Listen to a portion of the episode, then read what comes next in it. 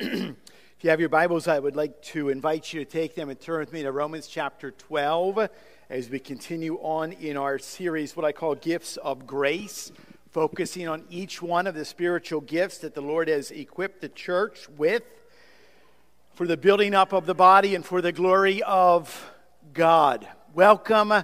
Good morning to every single one of you. February is fun, isn't it? February equals fun. This is the month we get to practice how we walk across icy surfaces. That's a big benefit and blessing to the month of February.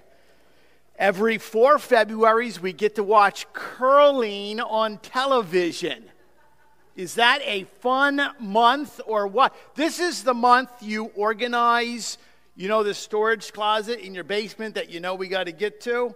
That's the time that we do it. We have been making wise use of our time, tightening the loose handles on the pots and pans.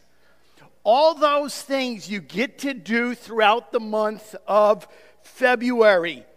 Celebrate, celebrate. Yes, gentlemen, we know what tomorrow is. Valentine's Day, be purchasing flowers for your loved ones. We get to celebrate Abraham Lincoln's birthday yesterday. That was exciting. A father, dad was a little frustrated with his son because his son was playing too many video games. And the dad said, You know what, son? When Abraham Lincoln was your age, he was reading classics, English classics, by the fireplace. The kid didn't even look up from his game, and he said, When Abraham Lincoln was your age, Dad, he was President of the United States. you know, I think as we consider the subject of spiritual gifts, let's, let's not be real quick at pointing fingers at other people. And let's allow the Holy Spirit to speak to us where each of us are when it comes to how He has equipped us just to be faithful with the gift that you have been given. Let me direct your attention to our text. I will not have the time to read it all, but let's pick it up in verse 6. It says, having gifts that differ they're all different according to the grace given to us. Let us use them. If prophecy in proportion to our faith, if service in our serving, the one who teaches in his teaching. Today we focus on the beginning of verse 8, the one who exhorts in his exhortation. The one who contributes in generosity, the one who leads with zeal, the one who does acts of mercy with cheerfulness the one who exhorts in his or her exhortation. Would you bow your heads and pray with me as we launch into our text this morning? Father, we are again humbled that you have allowed us in your grace and mercy to be woken up one more day. We thank you, Lord, that in your grace and mercy you've allowed us to, to gather here together to lift up our voices in response and sing of your goodness and of your love, to sing of the work that Jesus has done on our behalf.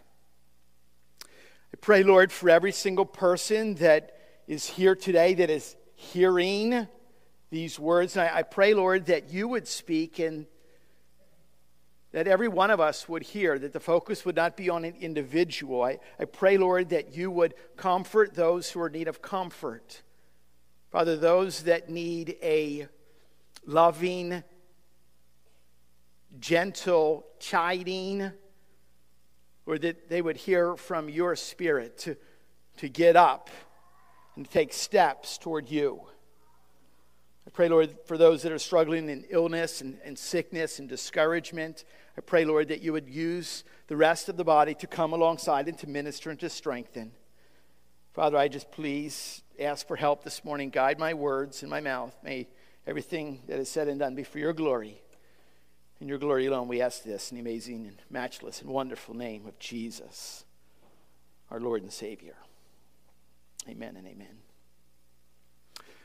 All of Romans, 16 chapters, verse 11, are doctrinal. We talked about that.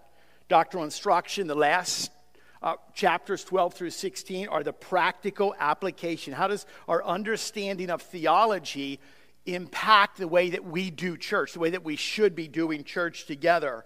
And we talked about what? Romans 12, 1 and 2. We offer ourselves as a living sacrifice. We live in humble submission to the Lord's authority. Authority is a tough thing for us today. Nobody wants to be told what to do.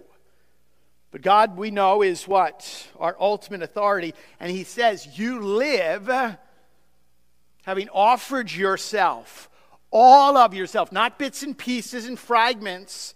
Everything belongs to the Lord. Every breath belongs to the Lord. We know upon what? The greatest gift, upon the reception and the hearing and the receiving of the gospel of Jesus Christ, our lives are be totally transformed. Not only have we been given a gift of salvation and eternal life and forgiveness and, and redemption and reconciliation, but God is actually, He is gifted. He's wrapped it up, put a bow on it, and He's given you, with your name on it, at least one spiritual gift.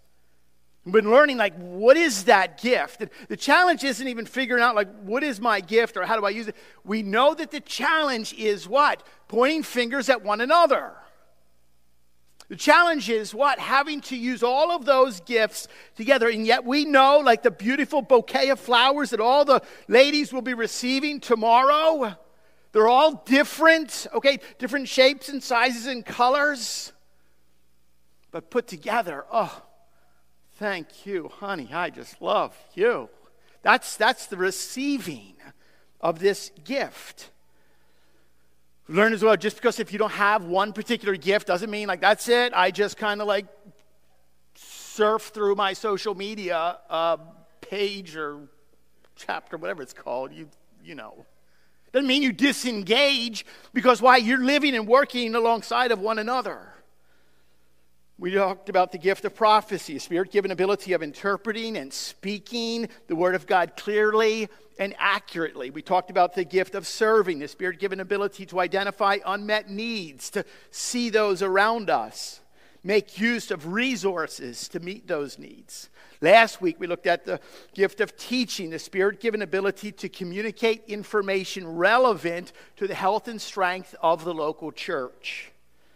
Today, the one who exhorts in his exhortation. I think this is purposely broad in its description. Now, there's interesting here, there's the verb exhorts. He who exhorts, it's the Greek word parakaleo, which means to ask um, earnestly or to beg or to plead. And what's interesting is that the verb form, he who exhorts, moves to the noun form, what? exhortation. It's paraklesis, which means what? Those that beg or plead with this idea of offering encouragement and comfort and consolation. So you have to almost take that and blend them together. Some translations change the word exhortation and they say this. The NIV says, if it is to encourage, then give encouragement. Another translation says, if your gift is to encourage others, be encouraging. I think that helps at some level because the word encouragement is more familiar to us than the word exhortation. But I don't think just the word encouragement offers the author's full intent.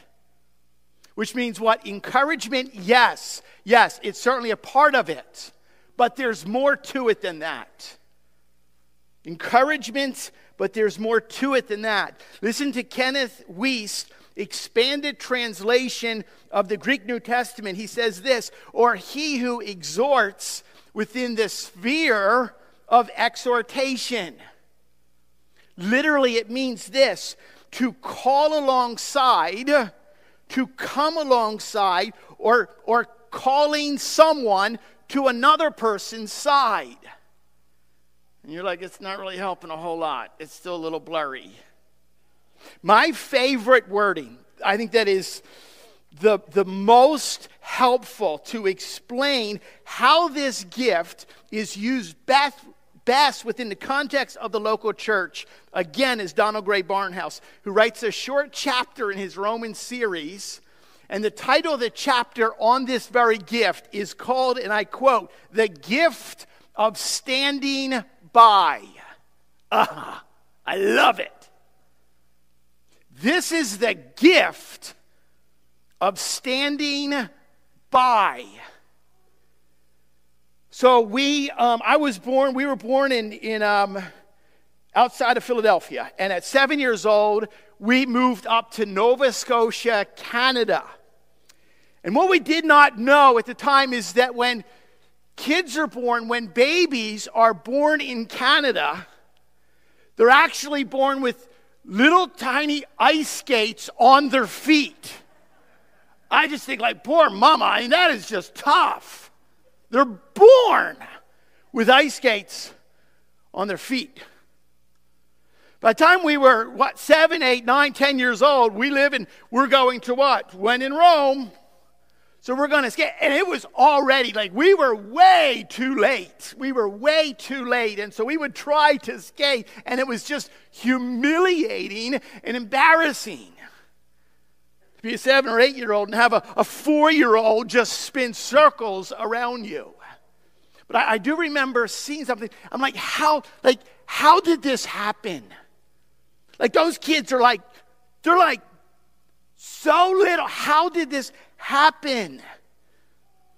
And I remember, I remember watching little, little tiny ones, little ones, learning how to ice skate. So think about kind of a, a shaky, a scared, a wobbly student. And they would, they would make their way. And as soon as there was any problem, I noticed they would lift up their hands. And as soon as they lifted up their hands, the one who was teaching them would skate literally alongside uh, and they would speak to them. Keep, keep your ankles straight. Keep, keep your feet keep your feet together. Keep your head up. Don't make fun of the older guy over there that can't skate. You can do this. You, you, you can do this. That that's what it looks like. That is the gift of standing by. That's exhorting, that's encouraging, that's comforting. Here's our definition that we're going to use by way of a working definition of the gift of exhortation it is the spirit given ability to come alongside others and offer words of comfort, consolation, counsel that helps people in a way that they feel helped. Let me just pause for a moment. Think about this whole idea kind of coming alongside. Let me ask you a question. How, how, how important is this particular gift? Not taking anything away from the other gifts. How important is this gift, the gift of exhortation, in the local church of Jesus Christ today? Think about new believers. I recall not that long ago a new believer who was in fellowship regularly and worship regularly. And they're, they're praying to the Lord very specifically for, like, Lord, please help us with this. Please help us with this. And please help us with this. And Lord, please help us with this. And at some level, the Lord doesn't answer that person's prayer the way that they thought it should be answered. And the person disappears. It's go- gone. They're gone they disappear. They're no longer in fellowship, they're no longer in worship. W- what was missing at some level? At some level. Someone to come alongside in seasons of discouragement that we are all and have all faced at some point in our lives. How important is this gift? When we're disappointed, like, yeah, my life wasn't supposed to look like this. That's the moment that what? We are to exercise this gift to come alongside. How, how important is this gift in our own family? Husbands and fathers who are to be the what? The shepherds of their home, the protectors of their home. How important is it for you to demonstrate and exercise this gift to come alongside your wife who is totally at the end of her rope? How important is it for mothers to exercise their gift of exhortation with the teenage daughter or the rebellious son? How important is this gift for the older brother to come alongside his younger sister? You understand? Like this, this is what is needed within the church of Jesus Christ. How, how important is this gift, not just in the local church, not just in the family? How important is this gift in our own community and in the classrooms that we end up in every single day? When we live in a world that is surrounded by people who are depressed, who are downtrodden, and who are dying because they're killing themselves because they're believing a lie that Satan has whispered into them that says, You're all by yourself. Nobody cares. Nobody knows. But, but if this gift is for what? It's for the building up, it's for the glory of God, then we are to look for people and we are to what? Their arms are going up and we're to come alongside of them. This is what the local church of Jesus Christ is all about. The seekers, the skeptics amongst us, they're seeking answers to questions. And guess what? You, as a follower of the Lord Jesus Christ, have the answer. How difficult is it to drop what you're doing to come alongside someone else? This is why this gift is so important. Charles Evans Hughes was the 11th Chief Justice of the Supreme Court. He served for 11 years from 1930 until 1941. Strong believer, follower, faithful follower of the Lord Jesus Christ. And he was appointed to the highest court in the U.S. He, he moved from New York to D.C., and he did what any wise, godly man should do. He transferred his membership from one church into another Baptist church. It just happened to be Baptist, okay? So that he was what? He was held accountable. He would be shepherded. And it was custom in that particular church, interesting, which is exactly the same custom that we have in our church, that when we receive new members, we bring them forward and we covenant together visibly so you can see it.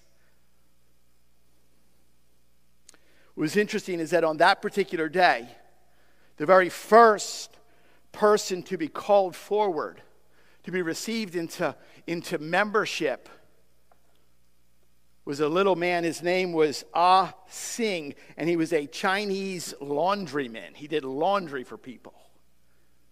He was the first one that was called up to the front. And then name after name and person after person came, and every single person stood on the opposite side of the sanctuary and left him standing by himself until Justice Charles Evan Hughes walked up. And he was the only one to stand next to the laundryman the pastor was a wise man, never missing a teaching moment, stood before the congregation and said this, and I quote, I do not want this congregation to miss the remarkable illustration of the fact that at the cross of Jesus Christ, the ground is level. One commentator said, you see, Mr. Hughes behaved like a true Christian. He took his place beside the laundryman and by his act prevented embarrassment to the humble Chinese and showed to the love of Christ that he had this gift of standing by. I just, I just love this. Let, let me ask you, let me ask you, how, how, how, how do you think this gift is needed today? In strengthening those who need strength. And, and what? Encouraging those who need encouragement. I, I, I don't think it is a stretch to say when we examine the landscape of the culture around us, I don't know if there's ever been such a needy time than right now. Biblical example of this first century follower, faithful follower of Jesus. His name was Barnabas. Remember Barnabas from the book of Acts? If you recall, um, the apostle Paul, remember he was the terrorist, the terrorist thug Saul. And, and no one would ever give Paul a second chance. He was the one he was he was hunting and killing Christians until he met the Lord Jesus Christ on the road to Damascus. No one would ever listen to Paul. And I love these verses. Listen to this in, in Acts chapter 9, verse 26. When he, speaking of Paul, came to Jerusalem, he attempted to join the, the disciples. And they were all afraid of him. They did not believe that he was a disciple. This is underlined in my Bible. But Barnabas took him and brought him to the apostles. You, you see, the, the questions like, yeah, this is just another scam. He's just trying to get in the inner circle. He's just going to, he's going to wreck the place. He doesn't talk like we talk, he doesn't walk like we walk. But Barnabas, what? He comes alongside and he brought him. A couple chapters later in the book of Acts, in Acts chapter 15, we know that there was a sharp disagreement that arose between Paul and Barnabas. Can you believe that? Disagreements within the context of the work of the gospel? It says this in Acts chapter 15, verse 39 there arose a sharp disagreement so that they separated from each other. The disagreement had to do with a young, a young believer. His name was John Mark. And it says this Barnabas took Mark with him and sailed away to Cyprus. Once again, Barnabas just kind of, what? He has this gift. He just does this. The gift of standing by. One of my favorite biographers of um, biblical characters is Frank Mead. I've quoted to you many, many times from Frank Mead, and he says this on Barnabas. Listen to this. That was, that was not his name, Barnabas. Barnabas was a designation of endearment that literally means son of comfort. He traveled with Paul, and, and Paul liked him. He could preach. The people of the church liked him. He gave to the poor till it hurt. The first thing recorded of him is that he sold his farm and he gave the sale price to the church. Son of comfort. And no mistake, when he started out with Paul, with his nephew, John Mark, in tow, Barnabas seemed the best of the three. It was Barnabas and Paul are doing this or that, but ere long, Paul asserted himself, and folks said Paul and Barnabas. Finally, it was only Paul is.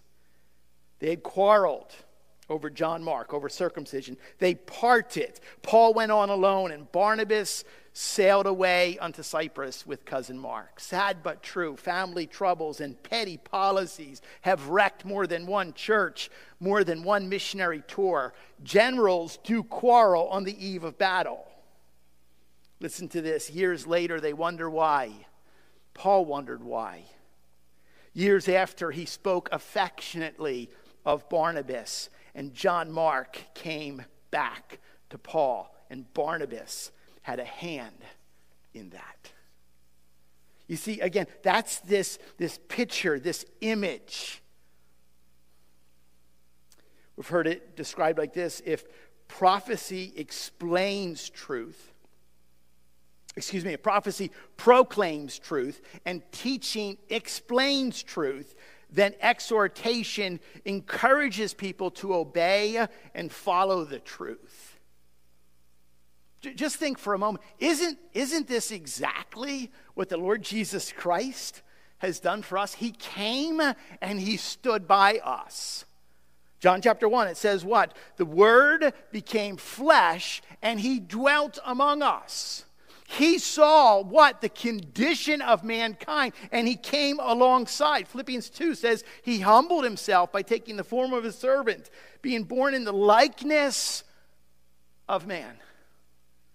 You see, this, this gift has gospel all over. This is what Jesus Christ has done for us. Hebrews chapter 4 We do not have a high priest who's unable to sympathize with our weaknesses, but one who in every respect has been tempted just as we are, yet without sin. When you think that you've crossed the line, when you think it's too much, the shadows are too dark, the clouds are too heavy, that's when the Lord Jesus Christ comes alongside. 2 Corinthians chapter 5 For our sake he made him to be sin who knew no sin, so that in him we might become the righteousness of God. See, see, that's what Jesus Christ did for you. He came and he stood by us, living a perfect life and dying, paying the price for your sins and my sins to atone and to draw us into close relationship to save us. We examine and we do this, and hopefully it hopes that before we examine some of the, the strengths of this gift and some of the weaknesses that we need to be aware of, I, I want to remind you that this, this particular gift, this is not hard. Some of you, I know last week, like, I don't know about the whole gift of teaching thing, that might be a little bit uh, outside and understandable. This particular gift, this is not hard. Remember, the Holy Spirit empowers us and He equips us. Our job is just be willing to, to submit. We are the living sacrifice. It is, it is so not hard.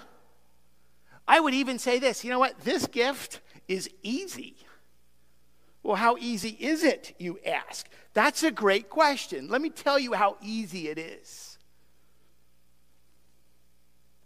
Like most parents with a big family, when, when all four of us kids grew up, went to college, left home, got married, there's that whole empty nest thing that, that, that some parents go through. Like, hmm, Remember when my mom, who was so used to like making huge bowls of mashed potatoes for the whole family, and, and it was just her and dad at the table, and, and she was making dinner, and, and it was just the two of them, and she put down a bowl. It was like a, a massive bowl, and he just looked at her like, and they just they just started crying together. It's way too much. This is totally new for us. They, they, they admittedly were lonely.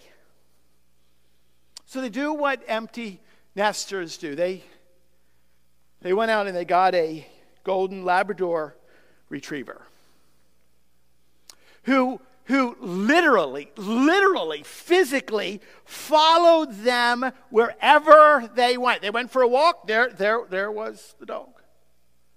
Go down to get the mail, go down to the barn, just sitting and having coffee, and, and, and he was right there. Never, never left their side. His name was Barnabas. They called him Barney. And I, I got to thinking about that. Dogs don't have souls. Dogs aren't created in the image of God. Dog, dogs don't have the Holy Spirit in them maybe a little bit of the devil in them. But at, at, some level, I'm like, if, if the idea of coming alongside can even be accomplished by a little tiny puppy. And, and don't for a moment just think like, so all I got to do is give somebody a puppy and then I'm, I back off, right? That's all I have to do. No, no, no, that's not it either. But don't, don't, don't sell yourself short here. I don't know what to say. I don't know what to do. If, if, if a puppy can do this, certainly you, gifted and called and created and designed and equipped and empowered. I've heard it described like this that oftentimes it just begins with a ministry of presence. It just begins with a ministry of presence. And it's in that, Pastor Aaron alluded to earlier in Romans chapter 8, that the Holy Spirit gives us the words to say that uplift and encourage. You today, sitting here this morning in the most boring month of the entire year, may have the gift of exhortation if you have a basic motivational drive to come alongside. If there's something inside of you that says, I want to encourage believers to both know and trust and to grow in Christ, then, you may be one of these people. And I, and I would say that this particular gift works its way through churches and should all over the place. There's, there's not just like a few here. I've heard it described what exhorters often seek to stimulate that growth by discipling, by teaching, and counseling. This is actually what happens if, if you have this idea that you regard a, a trial, if you see a, a, a tough moment, as simply an opportunity for growth and you just love to express love by making yourself available, like, I, I don't know really what to do, I'm just going to come alongside, then you may have this gift. I think of people within our own body. I think of Sue Omer. How many people have she just kind of swooped in alongside of over the years. And Angela Trumbull has this gift that just kind of like, you know what? If you're struggling, I'm going to be there. A Tara Newman, a Craig Brady. How many men have been rescued? The testimony of someone who's just faithful to exercise the gift. That they're willing to put down the chainsaw and come alongside the Harley Englerts amongst us. There are strengths to this, amazing strengths. Give you a couple of them if, if, if you're willing and eager to come alongside a brother or sister in Christ, particularly during a difficult circumstance. That is a huge strength. Like you're willing because you see the importance that for some reason the ache and the hurt is at some level part of your responsibility, a part of the body of Christ. It says in Scripture that we are to bear one another's burdens and what? So fulfill the law of Christ. Another strength of someone who has the gift of exhortation is that they're not easily discouraged. And I love that. Why? Because they, they're always pointing people towards God's sovereignty. This is their favorite attribute or characteristic of God. God is in control. And they see, see trials in a positive light. God's at work here. The world doesn't talk like that, the world doesn't think like that. That's opposite. In difficult times, God's doing something. People with the gift of exhortation see that. It's a huge strength. Another strength is that they're very quick to give thanks. In everything, give thanks. This is the type of person who can find somehow there's a, there's a ray of sunshine even through the darkest of clouds, giving thanks in all seasons and circumstances. Another strength is they understand the importance of reading and studying the Word of God because they understand and they know that the truth of the Word of God is not just about gaining more information.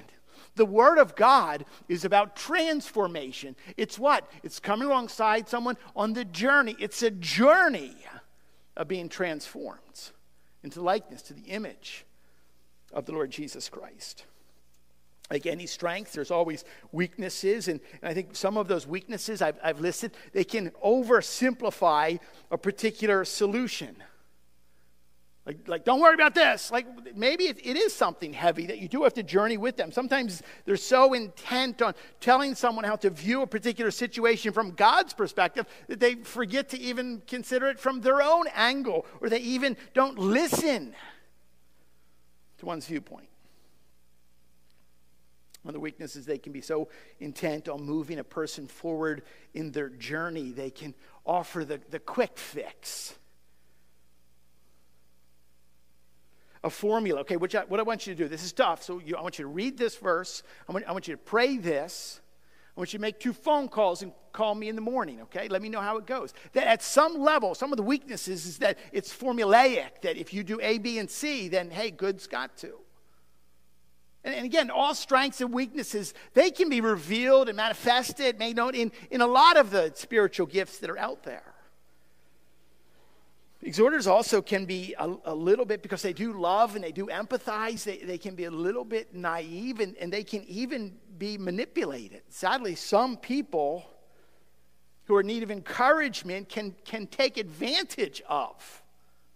So they're, they're the ones who are willing to answer my text in the middle of the night. And, and sadly, they can be taken advantage of. I think finally, another weakness we need to be aware of, and I, I think like any one of us, but they're so intent, they, they want so badly for the Word of God to provide the, the next step of action in the journey, is that they kind of shortcut. You could almost say they, they could, they, they're the ones who could take a verse of Scripture and kind of yank it out of context. I can do all things through Christ. You know, the ones who get the tattoo on their arm. I can, nothing's impossible with God. And that's it's true, uh, but, but you, you can't, you, there's more to it than that. That's why we don't just take one little and we yank it out. How, do, how do I personally put this? Like, how do I know sitting here today? I, I would trust each one of you would understand the importance, and I would, I would hope that you would hear the intensity and, and its intentional intensity. That my fear, and, and I do not use that word lightly, my fear is for any one of us who have been literally gifted by God a spiritual gift. And you're squandering it, which means you're not using it, which means you, you see people in need around you and you're, you're too busy in this particular setting. My, my, my fear is that you will have to stand before the Lord and he said, I, I, I, I called you unto myself. I adopted you to be my own child. You were, you were helpless and, and hopeless. You were homeless, and I brought you in, and I gifted you this. And you, uh, you worked on your Mac, Matchbox collection.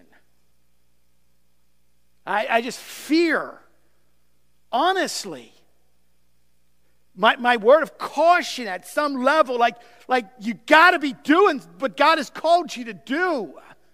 We don't want to be a church ever that have become gluttons of just receiving without using all the gifts that God has given to us. How do I, how do I figure out? It's a lot like swimming. We talked about in order to commit yourself to learn how to swim, you're going to have to get in the water because there's only one way to learn how to do the same idea.